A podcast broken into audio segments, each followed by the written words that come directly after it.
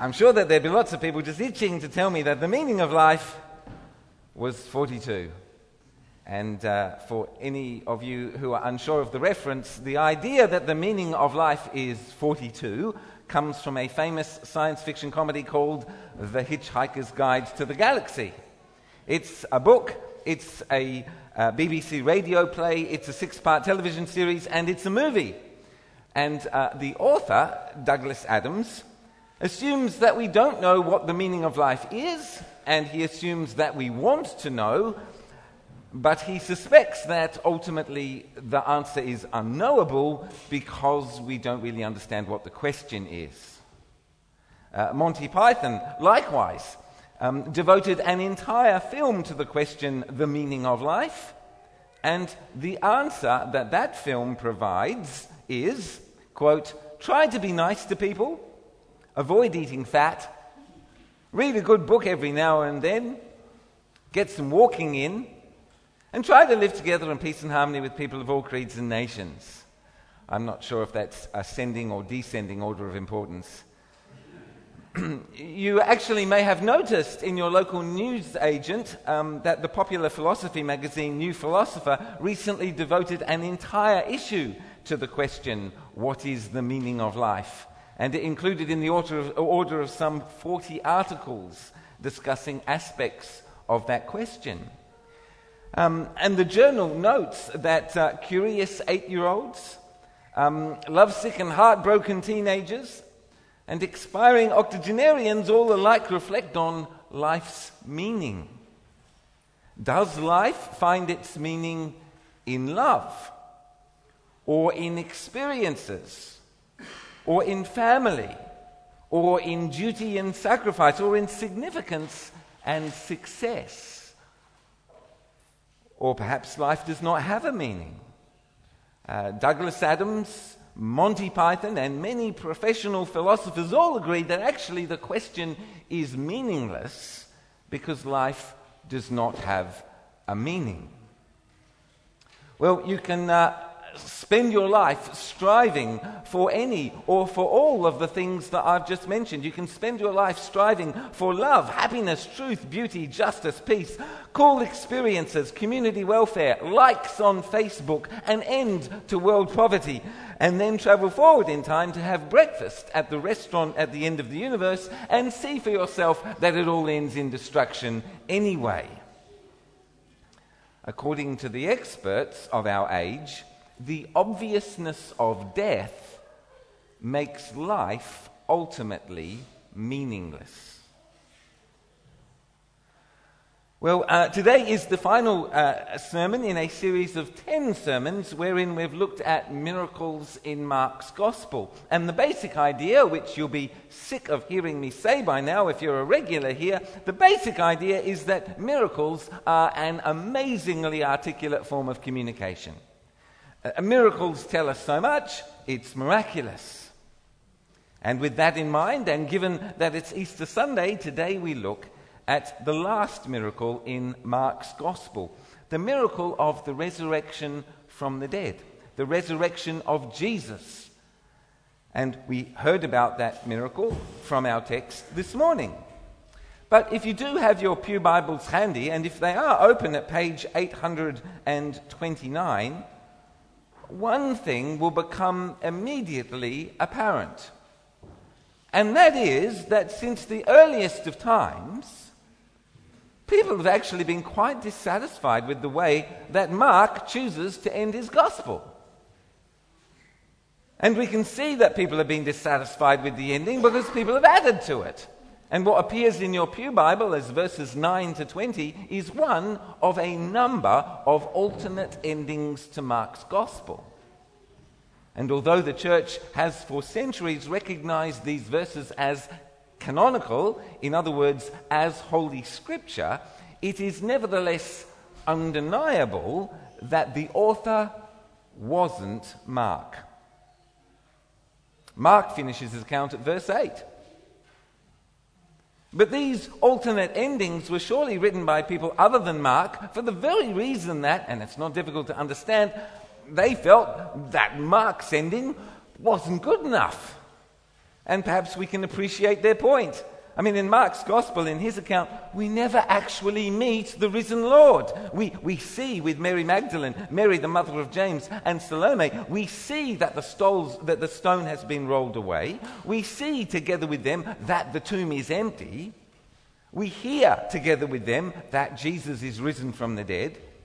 And we expect and we imagine that indeed the disciples will meet him when they travel to Galilee. But in Mark's account, we don't go with them. Rather, Mark closes his account with these words They said nothing to anyone because they were afraid. Uh, so then, the, the alternate endings provide what the other Gospels detail um, M- Matthew and Luke and John. We, we, we, find that Jesus met with his disciples a good number of times, teaching them and commissioning them before being taken up to heaven in front of them. But if we overrule Mark, if, if we tell him he's out of order, if we say, hey, your ending is not good enough, we're going to add to it, what might we miss? Well, here are a couple of suggestions as to what we might actually miss. Firstly, we may miss the fact that the miracle of the resurrection was a very private miracle. And that's important. No human being saw it happen. The Father raised the Son from the dead, and if there were any witnesses at all, they were angels, not people. Not just anybody can know what happened. Indeed, from all of our sources in the New Testament, we know that Jesus, after his resurrection, appeared only to his disciples in private or in relatively private settings. He appeared indeed to a significant number of people, over 500 in all, but only ever to believers, never to unbelievers. The only exception to that was Paul. Jesus appeared to him, even though Paul wasn't a believer, last of all, in Paul's own words, as to one abnormally born. Now, as we've traveled through this series, we've seen that many of Jesus' miracles were public. In this series, we've looked at Jesus healing the paralytic, healing the man with the withered hand, healing the woman with the flow, uh, the healing of the demonized boy, the healing of Bartimaeus, the blind beggar. All public miracles which drew public comment. But, but we've also seen private miracles, miracles that only the disciples were aware of. The, the raising of Jairus' daughter, Perhaps even the feeding of the 5,000, which in Mark's gospel is presented to us as something perhaps only perceptible to the 12. And then Jesus, shortly before dawn, walking out on the water, a sign which was certainly only seen by the 12. And lastly, last week, the cursing and the withering of the fig tree, a private sign to his disciples. Nobody else saw it or understood. The, the private miracles each establish something important about the identity of Jesus. But you know what? You have to have, have had faith to have had witnessed them. You, you needed to be a disciple to see those miracles. You, in other words, you needed to have already believed what God had to say about his son through, through the lips or testimony, perhaps, of John the Baptist, or through the scriptures, or through the testimony of the public miracles themselves. You needed to take a step of faith. You needed to believe what God had to say about his son, and to, to fall in as a follower of Jesus in order to gain access to the more privileged information of the private miracles. So then, uh, Jesus died very, very publicly, naked on a cross, in front of hundreds or perhaps thousands of witnesses. Everybody can know, everybody does know about the death of Jesus. But he rose from the dead privately. Here's the second thing that Mark wants to tell us. And from how he ends this account, you don't meet Jesus in a book. You don't meet Jesus in the pages of a book. As far as Mark is concerned, you never meet the risen Jesus in the pages of his book. And of course, you don't. You see, what all of the New Testament, New Testament witnesses want you to know is that a Christian is not simply someone who knows that Jesus has risen from the dead. No, rather, a Christian is someone who knows the Jesus who has risen from the dead. Scripture is helpful. It's essential that we believe what it has to say, but it isn't an end to itself. Scripture is useful. It, it tells us that it's useful. And it is useful. But it is pointless unless we actually meet the author for ourselves. A Christian is someone who is convinced that Jesus is alive, not because the Bible tells them so, although, of course, the Bible is right to tell us so, and we are right to believe it, but rather a Christian is someone who is convinced that Jesus is alive because they themselves have met the risen Christ. Mark makes this point. So, in considering the resurrection, what does the miracle of the resurrection tell us? What does it, firstly, what does it tell us about Jesus? Well, it tells us that the Father has vindicated the Son. It tells us that Jesus was right about everything. He was right about everything he said and everything he did. Jesus claimed in word and in action to be God with us and the Father has vindicated this. Jesus is God with us. That's what the resurrection tells us about Jesus. What does the miracle tell us about what Jesus came to do? It tells us that Jesus came to save us from sin, death, and condemnation. The resurrection shows us that the cross worked, that it was effective. Jesus suffered death so that we don't have to. And the resurrection shows that it was effective, it worked. That's what the miracle tells us about what Jesus came to do. And what does this miracle tell us about ourselves? Well, it tells us that we have eternal life when we put our faith in Jesus of Nazareth. Um, knowing, that, knowing that we have eternal life is wonderful. It's fantastic. It's, it's really quite a relief. Phew, thank you very much.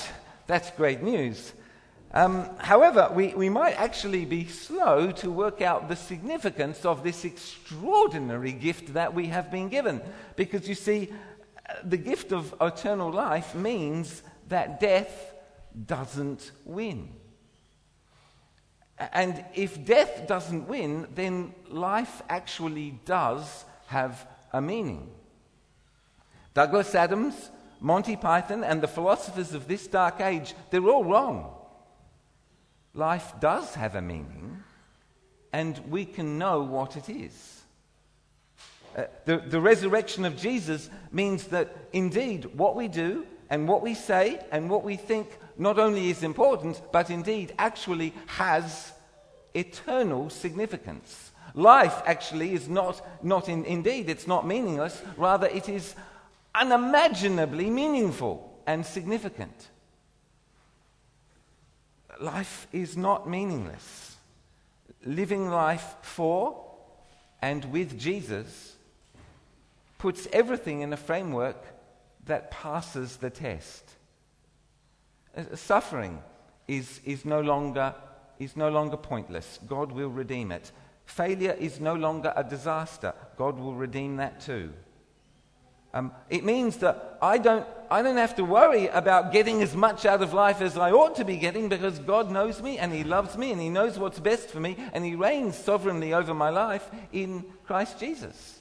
So I don't have to worry about whether, when I look at Facebook, I'm getting as much out of life as I ought to be getting.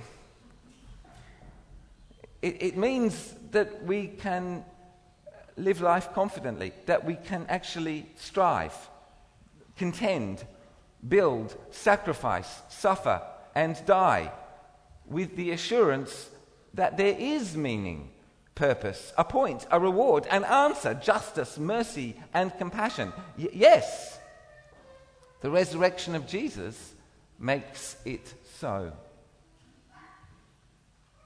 But this is a very private miracle. Only Christians can know the answer. For those who reject Jesus, life will continue to be a mystery and perhaps even a joke with a bad taste ending. We therefore have a job to do. Our job is to tell people that the risen Jesus, he is Lord. Our job is to tell people that Jesus has risen from the dead and to introduce people to the risen Lord. We, and only we, have the information that can make existence on this rock worthwhile. It is an that comes with the astonishing privilege of eternal life. Therefore, my dear brothers and sisters, stand firm. Let nothing move you. Always give yourselves fully to the work of the Lord because you know that our labor in the Lord is not in vain. He is risen. Amen.